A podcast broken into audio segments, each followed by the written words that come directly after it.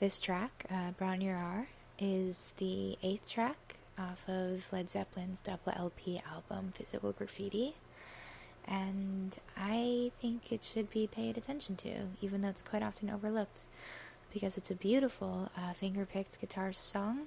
Um, finger strum, I don't quite know the technical term, but there's no pick involved. It's just finger strumming, like um, Lindsey Buckingham and Never Going Back Again or um, Jefferson Airplane's Embryonic Journey.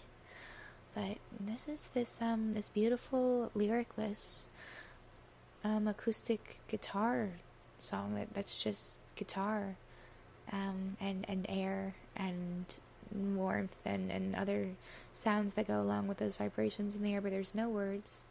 And it's this this simplicity that is coming from a band that is very usually um, hard rock, blues, electric guitar, loud sounds, loud drums, emphasis on the hi hats, whatnot. And then you have this song, and it feels like a, a goodbye of sorts. I don't know. Um, I just always think it should be paid attention to when someone does something very out of their character.